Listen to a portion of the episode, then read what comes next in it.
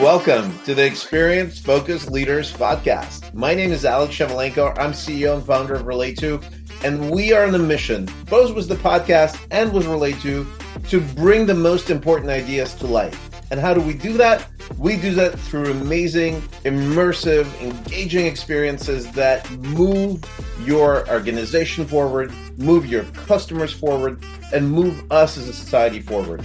So if you love ideas, if you love bringing these ideas to life, stick around. Also, at the end of the podcast, we'll reveal how you could potentially be a guest speaker on the podcast as well. Let's get started.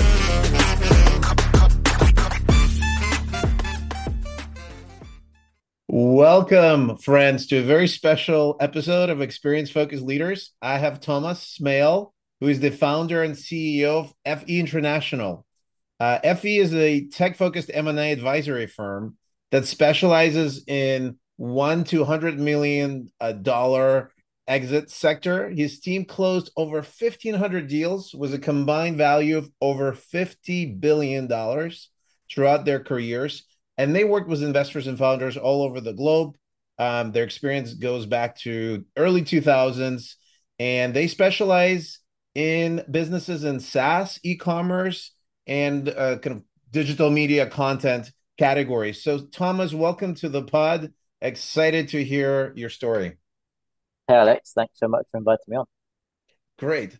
Well, Thomas, you know, obviously, um, many folks, myself, I would say, don't start was a business. Uh, bu- the business was an idea to sell it uh, immediately, right? We want to, you know, we want to build a legacy, but some businesses have constraints, right? They operate in certain markets. Uh, things happen to the owners uh, that you know their financial situation changes and they need to exit the business.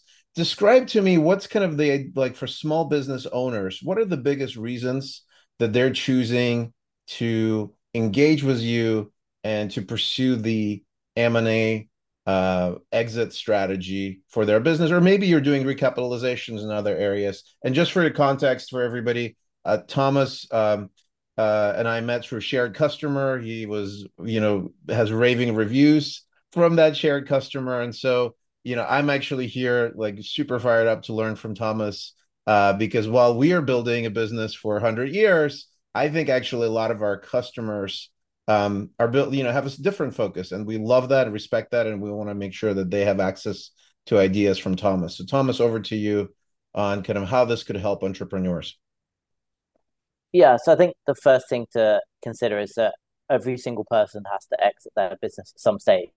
That does right. not necessarily mean the business cannot continue, but as an individual, you at some stage will exit the, the business. Unless unless we it, drink the potion of infinite life, is that is that like the well, yeah, unless we're assuming that that could happen, um, which means that everyone should have an, some form of exit strategy, even if it's not right now.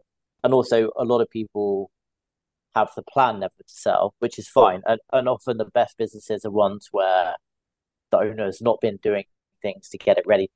They've just been running it as they want to run it for a hundred years. That period um, might be. But often when people do decide to sell, it's because there's been a change in personal circumstances, financial circumstances, opportunity. It might be, hey, I've actually got a better idea. I have this new business which is doing and it's growing more than I thought. So I'm going to sell my current business. Um, it's usually, so it's usually one of those three things. A, a lot of people we work with and I always believe that every entrepreneur should have a specific financial exit goal in mind. And if it's your first business, it makes sense to sell when you hit that level. And hopefully, that level is uh, uh, what I would describe as financial freedom, or ideally, the level above that would be generational wealth. So, you and your kids, if you have kids, and your kids' kids never have to work again if they don't want to would be generational. I think financial freedom is probably a bit more simple than that. It's do you want to buy a buy a house? Do you have some debt to pay off? Maybe it's an existing mortgage, maybe it's college loans or credit cards or whatever it might be. And being in a position where you and your spouse or your family, if you're married and have kids, also don't have to work again and just have that baseline level of financial security. And then with your next business, and every entrepreneur can build a, a, a new business. There's not, I've never met anyone who has built a successful business who's only ever been able to do it once. Then, once you sell your first business, you've then created a kind of financial platform where you can go, go do it again. I think a lot of people run businesses for too long and never. I'm, all for delayed gratification, so not taking every cent out of business as you go along. But I think it's important to get out, get some cash out when you can, and offer an exit is the best way to do it.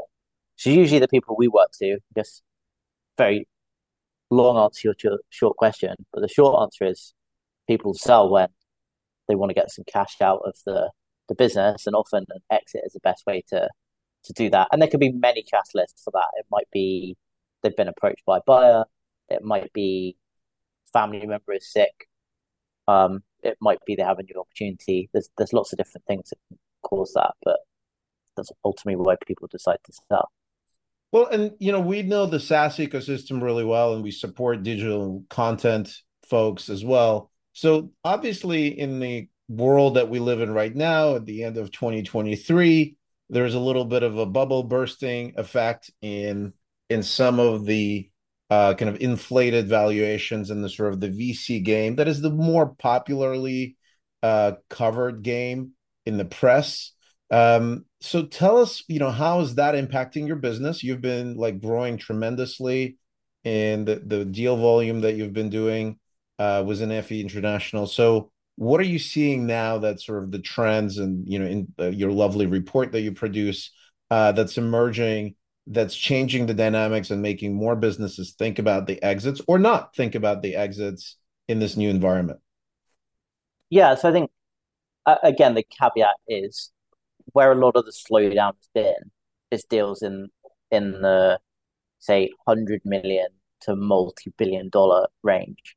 If you have a small business and it's profitable or has a path to profitability, there's always been demand for acquiring those companies, and that has not gone away.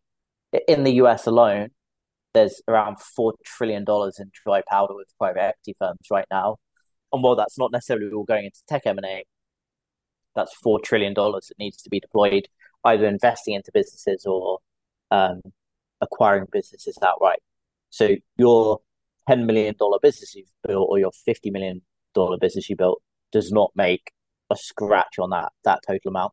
So context, big deals may have slowed down, smaller transactions really have not.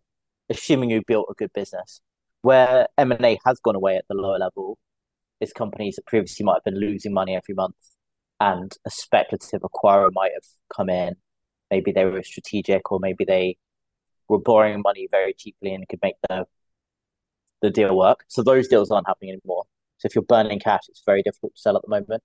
Um, because basically, um, the buyers are themselves under pressure to deliver profitability. They may not have uh, as many resources right now as the you know the funding environment has constrained. So, well, and also just interest rates in most yeah. countries in the world are now higher, so it's more yeah. expensive to borrow money if you're using debt to buy yeah. a business, which means that your required returns are higher. If you had ten million dollars in cash a couple of years ago in the US, and you wanted to just keep it in, say, T bills like Treasury bonds, you would your yield would essentially be nothing. If you do that right now, so what, November 2023, your yield is somewhere around 5.5%, and you don't have to do anything. So at the very least, you need to be able to beat that kind of the threshold rate is as much. Yeah. Yeah. Mm. So why would you buy a business for say 50 times multiple if the return isn't there. So a lot of a lot of people literally look at it that simply. I, I call it, I describe it as spreadsheet spreadsheet negotiation.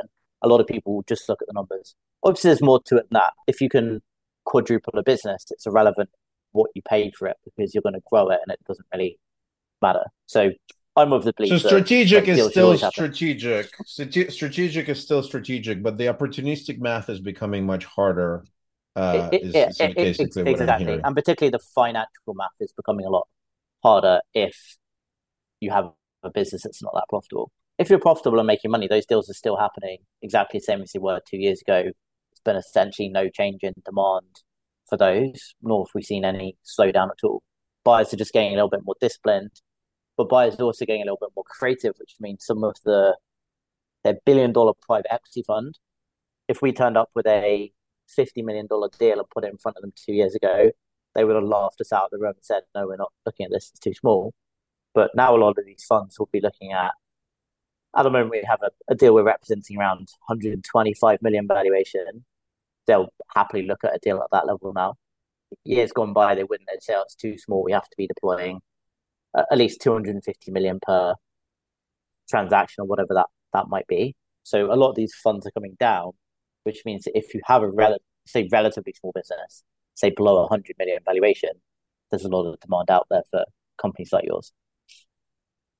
Got it. So this is really helpful. Uh, you know, my my take as an entrepreneur, and maybe you could help me interpret this, is that uh, you know I get, I'm thinking like four types of inbounds, uh, uh, kind of outbound directed to me spam. You know, so one is like people want to give me leads uh, of competitive, you know, competitive users. There's like offshore development shops that are that are going to me. Uh, there are lead gen services, and the fourth one is PE shops that look at our growth on some sort of whether it's G2 or other kind of parameters that they're identifying, and they're kind of reaching out aggressively, trying to connect to the entrepreneurs. So, um, you know, what's your take on kind of what should entrepreneurs do when they get that sort of inbound interest? And you know, some of it could be, you know, maybe we're a little bit on the more venture backed kind of, but still kind of scrappy project you know kind of version of that. So it's attractive to pe shops. Some businesses could be smaller. They may get brokers coming in. You know guide an entrepreneur to what to do right? Do you invest your time in building these relationships taking an analyst or associate or vp meeting you ignore it and wait until you engage they engage you uh in you know in around the time of a transaction uh coming closer you know what what have you seen the most successful entrepreneurs do with that level of inbound interest from PE shops? I think overall it always makes sense to have a conversation with someone who's credible. I mean, as an entrepreneur, I, I probably get 500 cold emails a day, literally emails, LinkedIn, all sorts of different mediums of reaching calls, whatever. Mm-hmm. So it does not necessarily mean reply to all 500, but credible approaches are usually quite obvious when they're credible. So maybe off the 500 emails I get a day, I would say it always amazes me, having been an entrepreneur for kind of 15 years now, how bad outreach is. 99% of outreach is terrible. So you can tell very quickly what's good outreach, particularly when it, and that same thing applies to investors or potential acquirers of your business. If it's like, hey, Alex, I'm John, I'm an associate at uh, X capital and we're looking to buy SaaS businesses. Are you interested in a conversation? That's probably going to be a waste of time. If it's, hey Alex, I'm I'm John at X Capital. I've been following your Relay 2 journey for a while. I really like how you've built the product out and the integrations you have with XYZ. We've recently closed a deal in the space with a company that specializes in XYZ. Um, typically, the odd average deal size is kind of five to ten million dollars, and we're looking for companies that generate at least a million dollars in ARR. Are you interested in the conversation? If you meet that criteria, then that probably makes sense to have a conversation. Um, just replying to anyone who cold emails in is probably going to be a waste of time. Um, it's always worth having those conversations. So generally speaking, private equity firms that are cold emailing like that are not going to be the best buyer for your business, you need to run a competitive process and get multiple offers on the table. I think where you do hear about some success there is if you have a true st- strategic acquirer and they come along and acquire you, that might make sense. So I don't know your business that well, but that might be Dharmesh at HubSpot emails you and says, Hey Alex, love what you're doing with Relate2. This would be a great fit for the the HubSpot platform. I think I use yeah. to find good use of it. Are you interested in a conversation about acquisition? here's some recent deals we did in the space. You've probably heard of them. Um, and then cite some of the deals they've done. That kind of approach would make sense, and you should have that conversation. Strategic buyers often have the ability to pay more. That said, 99.9% of entrepreneurs will never be lucky enough to sell their business to someone who cold emails them. So if you are ever thinking about selling, you do actually probably need to hire a M&A firm to run a process for you and reach out to hundreds and thousands of buyers and get multiple conversations on the table. Uh, and if you do get lucky and you get that true inbound in- interest, which is willing to pay more than market value for your business, I am very much unashamedly a, a capitalist. I always think you should take money and go build something else. There's not a there's no shame in that, and there's no limit to good ideas out there. And also, what I think a lot of people don't think about when they say they're not going to sell. Second time round, it's a lot easier because you already have a bit of reputation. If you're mm-hmm. doing some sort of cold email, email or contact, you, you're more credible. Um, if you want to build your business by going to speak at conferences, almost any conference will have you on stage if you've exited your business for eight or nine figures. Um, you, if you want to get investment, it's much much easier if you've done it before.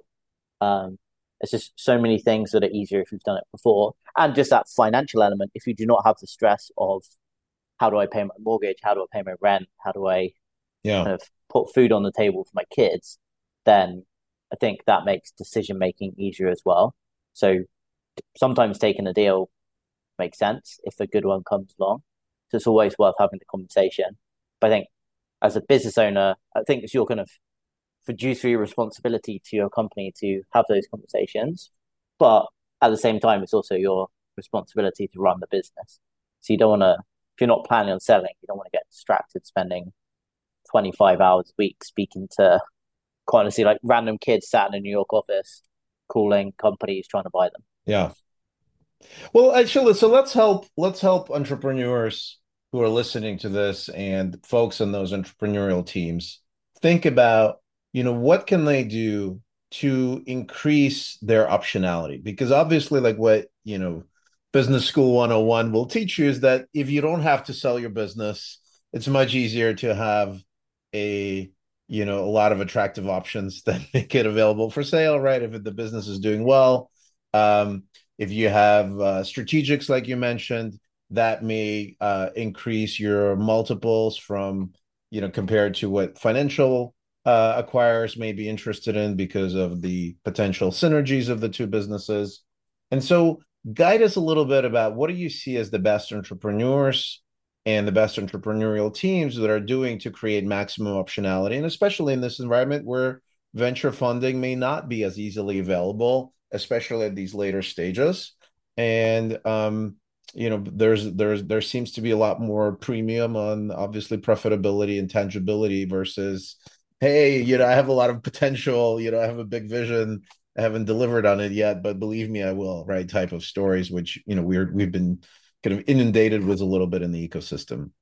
Yeah, maybe this sounds overly simplistic, but ultimately you just need to focus on building a good business.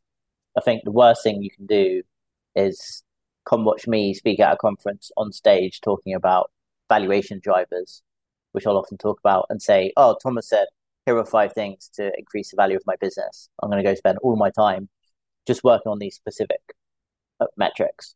But every business is different yes, there are certainly things that I can present, and we have from all of our data that says these specific things will make your business worth more. That doesn't necessarily apply to every business, and they are not necessarily relevant to what you're doing or what your skill set is. So, if you have the option of the one of the things I talk about is reducing revenue churn or increasing net revenue retention. Uh, yes, if you own a SaaS business or a software business, that's probably always a metric metric you should be focused on. But if you have also have the opportunity to grow your revenue by 100% instead by focusing on a new marketing channel that's working really well, it's much better to just double your revenue of your business than increase, you know, also increase your net margins. Yeah. Yeah, exactly. So making those marginal improvements is great, but ultimately build a business that's sellable, revenue growth and just the absolute size of your business it is important. It's much better to have a ten million dollar talking hypothetical, ten yeah. million dollar ARR business with ten percent revenue churn than it is to have a two million dollar ARR business with zero revenue churn. Because yes, technically your business is, has lower revenue churns. That's great. That's a check in the box. But the other business is five times bigger. So I think it's important to think about what drives valuation, but at the same time also focus on what builds a a good business. The bigger your business is, the faster it's growing, the more it's going to be worth. It really is kind of as simple as as simple as that. And if you can do it in a profitable way, that's that's even better. So yes, there are definitely some metrics I could talk offline to any of your listeners and say, hey, here are some things specific to your business you need to focus on. But day to day, you focus on building a good business. That's ultimately something that someone wants to buy. No one wants to buy a business that's been purpose built, purpose planned to sell. Like, hey, I built this, I launched this business two years ago. My plan was always just to sell it. Does that work if you are selling a 50k valuation product on a marketplace and it's kind of pre-built, you're making $500 a month. Will someone come along and buy your project? Yes, absolutely. Does that work if you're selling $5 million or $50 million? Absolutely not. So you very much need to change the mindset and focus on building a, a good business. So that's, I think, my general philosophy there. I this is really helpful because I, I think you know what one of the things that I found annoying in, in business school classes is they kind of they start they put a bunch of MBAs and kind of start they all kind of start thinking about well you know let's plan for the exit and and I think you can there's almost how would I put it there's just first you need to have a suspension of disbelief uh, a little bit and kind of just take that leap and you know believe that you can do something create something out of nothing redefine uh, your space. Ideally, you know, as as you know, the businesses that are shaping and creating new categories tend to capture more of the value um you know in in, in that overall category whether they go ipo or exit or whatever is the strategy uh but i think th- those folks that are kind of writing the exit slides before they started the business that kind of that would worry me right because it's sort of a, like kind of says, well, when when when you have troubles, when you have challenges, you're gonna take your eyes of the ball. You're gonna sell quickly, and it's not like to your point. It's not that you don't want to have the optionality and you don't want to, you know, keep it in the back of your mind that it maybe you're like not the perfect opportunity. But if you start with that at the very beginning, it sounds like you'll you'll make a bunch of suboptimal decisions that will destroy your M&A opportunity or or growth opportunities. Is that what I'm hearing, Thomas? yeah, I'd say that's a pretty fair reflection. It's de- so it's definitely important to think about. You definitely should not go into a business and say, "I'm never going to sell it, so I don't care." Yeah. You also shouldn't go in and say, "All I'm thinking about is how do I make a million dollars as fast as possible." That doesn't work. But so the reason you should definitely not build your business without any plan is then you're essentially just relying on luck. You're relying on a buyer coming along and being like, "Hey, Alex, I want to buy your business. Love what you've built. This just I've just raised a billion dollars for my company it just so happens we need to make an acquisition like yours. Uh, we have cash burning a hole in your pocket. We want to buy a business. Does that happen to some people? Yes. Does that make you kind of famous in the world as successful entrepreneurs? Yes, because you can go and talk about how you sold your business for a bunch of money. But will that happen for the majority? Absolutely not. So you shouldn't go out there with no plan at all. Yeah. Um, but also, I think if your entire focus is just building a business you can sell, it's not necessarily make suboptimal decisions. I think you just build a bad product and you cut yeah. corners. You're like, oh, maybe we shouldn't hire this extra person because that adds expense and then that will reduce our multiple when we sell. So why don't we just not hire them or yeah. why don't we not pay bonuses this year or let's not go to that conference, all of those kind of things. I think there's a there's a fine balance between not thinking about it at all and thinking a little bit. Um, yeah. And and Thomas, like one of the things that's your Uh, on your radar screen is that you probably have one of the largest deal flows in the sort of SMB kind of segment like broadly speaking and some of those are not that small right? Like the at the exit value that you work with but it's sort of you started was a smaller you you're, you're doing much larger opportunities now. So what do you see? We've talked about some of the flaws in thinking that could lead you a little bit astray. What are what are other things that you see that are like deal killers or you know kind of opportunity killers for entrepreneurs right? Like where like like if you just planned a little bit more in advance or kind of just had some advice from a person was pattern matching of your caliber you know they could potentially avoid. Let's say the number one thing we see where someone has built a unsellable business is they had a sellable business they had a great business and then for whatever reason the business has started declining and they said oh we're never going to sell it it's fine it's doing great and a lot of businesses particularly early on not necessarily luck. I'm not really a big believer in luck. I think you make your own luck, but some businesses will just do well early on. Don't need much marketing. Don't need much investment. The product is fine. You find a good marketing channel. No one's really competing with you, and you can grow quite quickly to say a couple of million dollars in ARR. I've seen many, many, many companies that have done that. And then what happens is to say, well, this is this is great. I'm making a bunch of money. Um, I don't really want to manage a team, so I'm not going to bother hiring anyone. Uh, assuming the business will just keep going. And then what often happens is the business starts declining. And when the business starts declining, it's much harder. At least my personal experience is it's much harder than people think to turn a declining business around. Even if you're declining one percent year on year, that can often be really hard to turn around and could be a disproportionate amount of effort particularly where the business owner has fundamentally underinvested.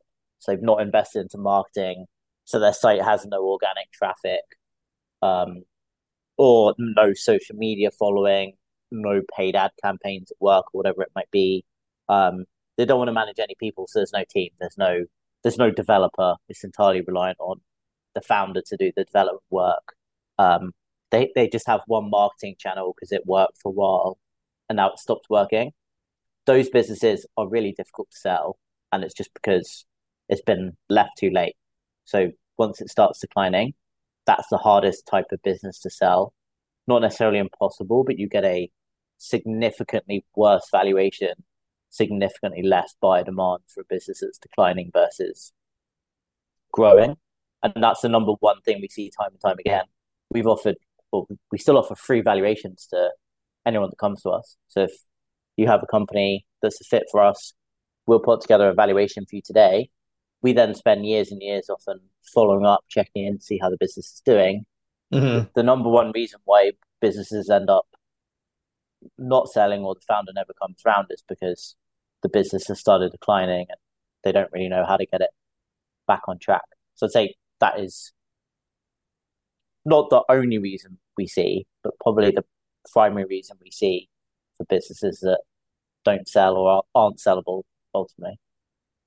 So this is really interesting. So what you're describing is really it's like plateau that kind of starts like even over time declining as you know maybe competition enters or things get saturated, and you know if I kind of hear you, the plat the plateau may happen, but it may happen. It depends on where, which size of the business you're in, right? Like if you're you know used up your network or one channel that could be one of the reasons um, maybe you haven't adjusted your ideal customer profile to expand and grow could be another reason uh, for some businesses but i think what i'm hearing is you know if you have you know if plan a is working you should be thinking what's the kind of plan b uh kind of for the next phase of growth not wait and just milk that plan a uh you know that that that's working right? Always have like the next level of growth that you expect and you know for your business to avoid that type of situation. Is that is that an accurate kind of thing that people could start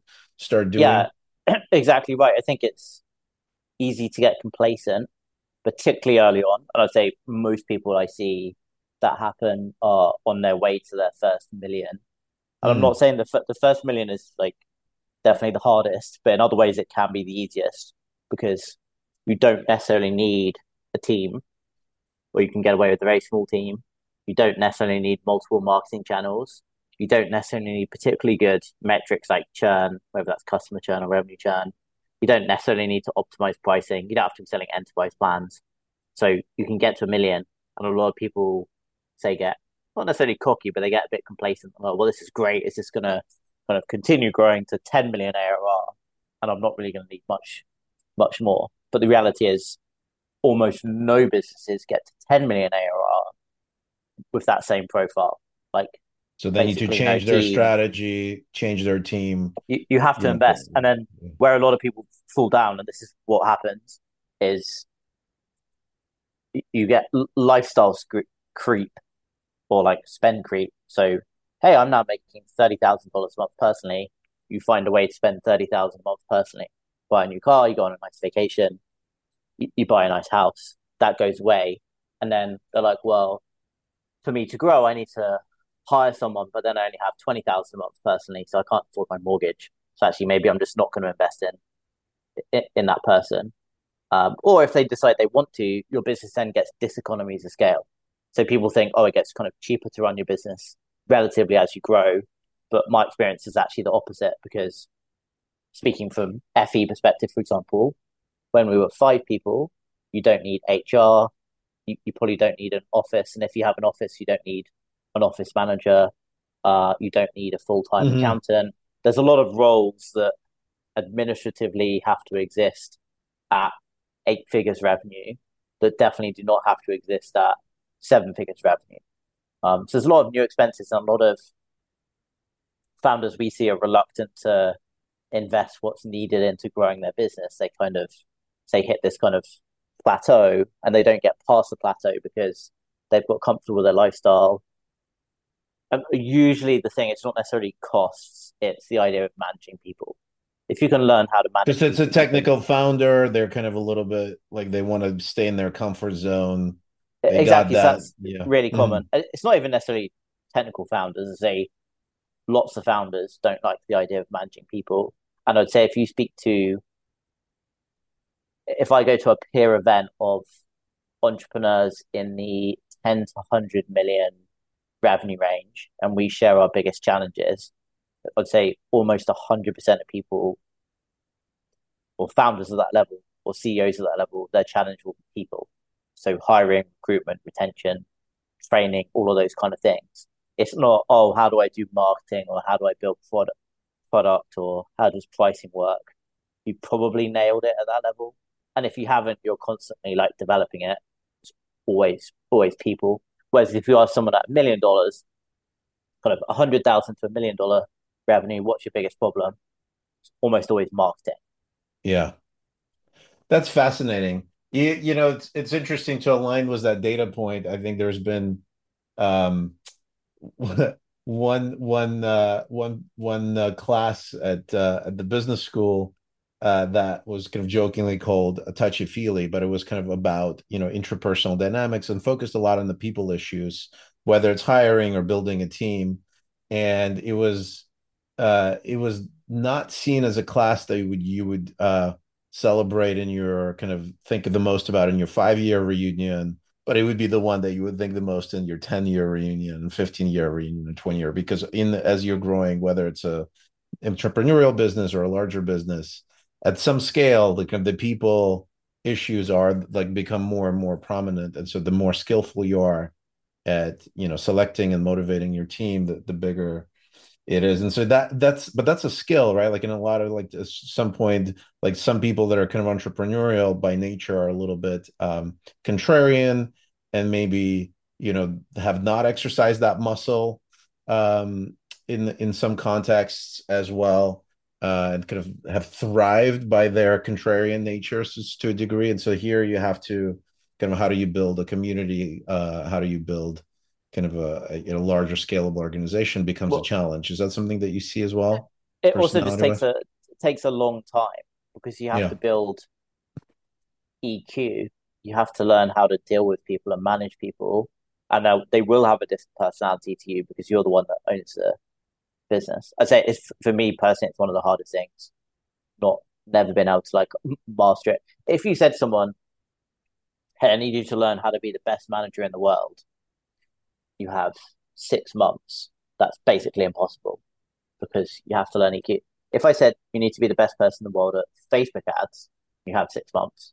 That's almost objectively possible because it's kind of like technical. You can learn that as yeah. a skill, but management just has so many different things. And there's also, and obviously there are paid ads as well, but there's variables outside your control. Sometimes the best person that worked for you, you could be the, the best manager in the world, but they could just quit because a competitor comes along and offers them double the salary. And while people say it's not all about kind of money and money is not the only motivator, particularly if you study business at school, they'll tell you money is not the sole motivator. But often with employees, that's why people leave. It's like, well, I got paid more by a much bigger company. I'm going there. So sometimes a lot of these things are outside of your control. So you can never really perfect it, and it just takes a a long time. So I always think it's a, a challenge, but it's one of those things that I think the early you start to hire people and manage people uh, and figure it out, the, the the better. If you never do it, then you're never going to build a. So it's a it's a skill and it's a it's, and it's acquiring skill and and you know I think you know I want to throw it in and you could probably have more pattern matching that I do, but I certainly think one of the things that happens when you become a parent uh, is that, for example, it forces you to grow up. Uh, because you know you you you can you know a lot of entrepreneurs are impatient. That's why they want to change things, move things. But you like being impatient was a kid is pretty um, is pretty inefficient, you know, a parenting strategy. And so it help forces you to look inside yourself, you know, see what's triggering you, what what's going on, because you can't blame the kid. Um, and that's a, like a maturing process right like it takes uh, kids to help parents grow up as adults right and become less you know address their own childish you know hang out from their childhoods and maybe that's an ongoing life process it does feel like a little bit of you know the the journey of entrepreneurship forces you to address these sort of things uh, inside yourself right? Like how do you deal with certain fears certain preconceptions? How do you overcome challenges? Are you finding that the this varies by some factors? So like do you see differences between entrepreneurs who you know who are parents and and, and not? Do you see differences um, maybe between venture backed businesses and how they approach things versus the ones that are bootstrapped. You know have you like because again i think you have the probably the most fascinating prism of working closely with founders of so many businesses at different sizes. You know have you seen these things that don't make it in the report right? That are a little bit more kind of uh, personality uh, connectors. it's a good question. I don't know if i've ever thought about correlation between being a parent and being a good manager. My immediate reaction is i don't think there's much correlation and i don't have kids so i'm not really one to okay. talk but i think yeah. a lot of people are just bad parents so just because you are a parent doesn't necessarily doesn't make you a good one, yeah. to translate to being a, a, good manager. And I'm sure also that all of these things could be true. You could be a bad parent, a good manager. And I, so I think a lot of CEOs, for example, like stereotypically are bad parents, not really around that much. But also there's some CEOs and business owners who are fantastic managers and probably also great parents. So I don't yeah. necessarily think you haven't found that connection. Mm-hmm. My immediate my immediate answer would be no. I think between venture founded and self funded, I would say somewhat anecdotally, if you have outside funding, I'd say you're more likely to take objective decisions when it comes to your team because you're accountable to your investors and your board. You're going to be a little bit less emotional. So if you've got that person who you know you need to let go in your bootstrap self-funded business, maybe you, won't do it or you'll procrastinate a little bit because you're not you don't want to make that decision because it's like, oh, it's your baby, it's your business. But in the venture funded company, you know you have a board meeting with kind of your kind of investors and you have to explain why someone is underperforming. If you don't fire them, the board are going to fire them for you and they're probably going to fire you as well in a lot of cases. So I think people tend to be a little bit more objective. And also, if you've raised money, generally that means your growth expectations are higher than in a self funded business. So often you need to be a little bit more, not necessarily ruthless, but you just need to hire more people. It might be that the equivalent self funded business owner is planning to hire 20 people next year to hit their goals, and the VC funded company needs to hire 200 people. it's impossible to hire 200 people if you're planning on managing all of them yourself and you're going to interview all of them yourself, you're going to do all the recruiting. That's physically impossible. You need a HR or like people function within your organization. 20 people, that's a little bit different. So I'd say, anecdotally at least, VC funded founders do tend to approach it a little bit more objectively. Um, I, I don't necessarily have any data to back that up. That would just be my my immediate thought. And so generally, when you're VC backed, um, to some degree, like this accountability that you mentioned, right? Whether it's to board, you know, or expectations to return the money to the investors. What what do you think it kind of you know does um, when it comes to exits, right? Like because obviously right now a lot of companies have you know raised at you know attractive market valuations. You know, reality may be setting in. Uh, like you said, the the life changes, entrepreneurial journey changes. And are you seeing patterns where investors are preventing certain deals from happening?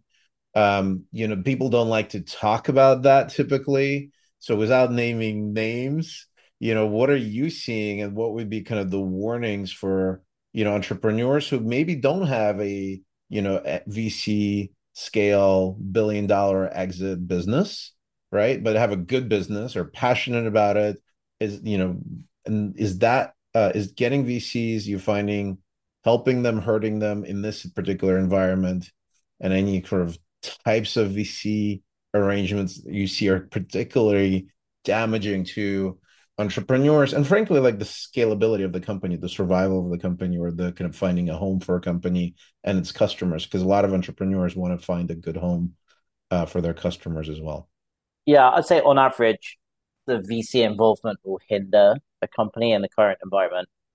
We see a lot of businesses where so we talk about like how the exit environment has changed over the last couple of years yeah. and good businesses quantity like valuations have been quite stable hasn't really changed a huge amount. Vc funded value so the, the valuation you raise funding at has completely changed.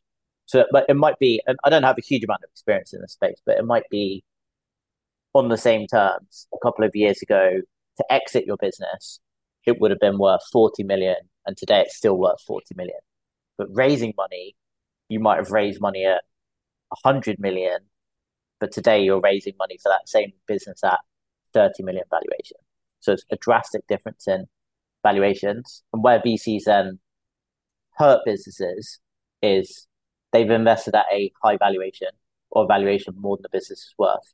The business itself is great. So if it's self funded, 100% control from owner, they can happily no sell or exit that business. Yeah. It would be great. But in the VC funded, let's say you've raised at a hundred million dollar valuation, your business is only worth fifty million.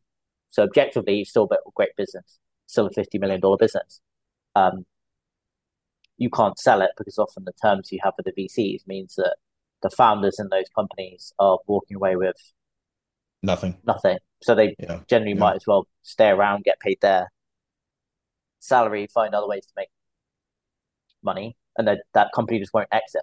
So there's a lot of great businesses at the moment that can't exit because of the valuations they raised at. That's not necessarily the fault of the VCs. That's kind of just it's just the model. It's just the model to the VC model. To your, your your point, um, and it's it's it's difficult. We see a lot of companies at the moment coming through that we would love to represent, we would love to sell, but they're just not viable. So something needs to change. I don't know what that is, but seems like the new generation of companies raising money in the current market, so say 2023, where valuations are, let's say, let's say the word is more realistic, valuations a bit more reasonable, a bit more realistic. I think those companies are actually going to do a lot better over the next five to 10 years because they're going to have more ex- exit options. Because that, that uh, company worth 50 million, instead of raising it 100, they raised it 20. So if you exit your company 50 and you raise 20, in almost all cases, that's going to be a profitable exit for everyone involved. But the challenge, obviously, with VCs is often the scale of exit they're looking for is significantly larger. They invest right. at a 20 million valuation. They, they need want, 200. They, yeah, they need at least 200 to be yeah to be worth it. So your 50 million dollar exit, I would say that's a fantastic outcome. I think a lot of people involved would, but the VC sat there like, well, yeah, essentially, essentially this is not returning my fund, right? Like this is, and so it, exactly, what does this do for companies? Because I, I think one of the things that we've noticed because we start we we started with enterprise customers and we bootstrapped the business and it was really like really interesting that some com- companies they said well no you need to go and get validation from these you know vcs right? So we could we could do business with you right? Um and eventually we found ways around it and they kind of believed in the model or they had the pain big enough to overcome that. But it was a really interesting surprise for me because I I could sort of see what you're describing, which is once you get on the VC model, you're a lot more dependent on the VC as a customer almost because a customer of capital, and you may do things that are not necessarily optimal for that customer, and uh, you may kind of go hyper growth. You may get away from enterprise customers and serve the whole market, trying to go for a much bigger market, right? You like you will do all sorts of things to fit into the VC growth model um, that may not be the same motivation, may not be the same pace uh, elsewhere. And again, sometimes it aligns perfectly, right? And sometimes what's great for the VC is great for the customer, great for the business. It does work well if you have a product market fit and that you could scale and grow. But there's all these buzzwords about hyperscaling uh, that a bunch of businesses that didn't have good economics started hyperscaling, you know, spending ten dollars to to get one dollar in revenue, you know, and just kind of like that was rah rah rah, and everybody was celebrating it. Obviously, it's not in fashion now, and and so guide us a little bit of like what is an entrepreneur, right? Like you're kind of a steward of your mission. You really have, I, you know, in my view, your primacy should be to the customers who place their trust in you, and then investors are kind of there to support that and grows for that, and ideally it's aligned. How do you how do you maximize your ability to um, kind of maintain that um, longevity, so to speak, for the customers, even after the business gets an exit, right? Because you you're seeing these, right? Like, and probably I, I wonder, you know, like what happens to some of these businesses? Do they go on? You know, is there a better home for the customers inside the new company, or it's just kind of a acqui-hire or some sort of a tuck in, you know, and I think for me, like uh, it would be non-starter to put put our customers in a situation where they get worse off from some kind of exit. And I wonder if a lot of entrepreneurs feel like that at the beginning, but end up making suboptimal decisions uh, that lead to that down the road. Yeah, I think firstly, you never know. Right. There's the, the the best planned acquisition in the world could be a terrible outcome for customers and the team, or the most chaotic acquisition that should never close and manages to get over the line could be a fantastic outcome for everyone. So I've over the I mean, our, team have closed over fifteen hundred deals. I've given up trying to guess which ones are going to do best in the future post acquisition. The ones I thought would be, oh, I'm not sure about that one, are now the biggest businesses, and the ones where, um, like I thought they would do really well, maybe they're not. They're not doing so well. So firstly, you never know. Secondly, fundamentally, if you're the founder of a business and you're selling, you I think yes, it's important to do right by your customers and your team, but the responsibility is also to yourself and your own mm. family. I don't think you can be I think where founders go wrong is if they're making preconceptions around the decisions the acquirer is going to make mm. and preempting whether or not they, they agree with that. So may, maybe the acquirer is going to come in and increase prices, and the founder says, "Oh well, I don't agree with increasing prices because my target market is small business owners and they haven't got any money. Um, so I think preempting what the buyer is going to do is not a good idea. Secondly, if you are going to sell your business, you need to accept the fact you are selling your business. It's no longer yours anymore. Can you do things to protect your team? Definitely. So all the time we will negotiate agreements where the acquirer has to keep the existing team for X months post sale. Maybe they get a bonus on exit. Maybe they get severance if they're let go quite quickly. But we can always make sure the team stay around. Often there'll be covenants around existing customers as, as well. So if there's a performance element of the deal, so any sort of future payment from the buyer to the seller, often the buyer will have certain conditions they have to stick to. So if there's like a revenue share agreement between buyer mm. and seller, then the buyer can't just increase prices overnight on all of the customers in case that doesn't work out. So a lot of this stuff can be negotiated up front. I always think, and this has been an time new conversation, negotiation is a is a balance. As mm. a hmm. founder, I think you have to decide what matters to you the most. And if you say everything matters to me, I care about these 150 things, then yes, in your textbook world of running a business at business school, maybe that works. You can have all of these demands. But if you're selling a business, you need to be real. If you actually want to sell, you have to be realistic and be somewhat balanced in the negotiation to get a deal done. And that, that might mean there are certain things you care about and certain things you, you don't. If we're being super practical and kind of cutthroat about it. Um, Got it. Yeah, but I mean, post sale, you, you never really know ultimately. Got it. Well, Thomas, you mentioned if you're selling a business. So if somebody's thinking about selling a business at some point down the road, um, how can they find you? You know, you you you know, I love your content. You know, where can they find your thought leadership or connect with your team? Yeah, well, I mean, if you don't find me at an event, which I know is where you found me, and we're obviously now both on other sides of the world, but we bumped into each other in Paris a couple of months ago. Um, go to the feinternational.com website. Like I said, we offer free evaluations to anyone thinking about um, potentially selling a business. That doesn't have to be today, sometime in the future. If you want to buy a business, you can do exactly the same. You can sign up for our buy list, see the businesses we're representing, um, follow us on social media. Like we're active on most of the channels.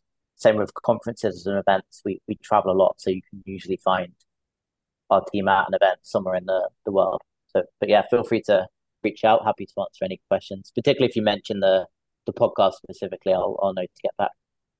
Amazing. Thomas, thank you so much. It's been great to have you on. Everybody, I, I, this is like I learned a ton from this conversation. Hope you've benefited as well. Whether you're planning to sell your business or not, this is like essential business 101 class that we just received from Thomas on the world of M&A and, and founder thinking about that. So thank you so much, Thomas. Uh, cool. we Thanks, wish Alex. you a lot Thanks of success so with your business. Thanks so much.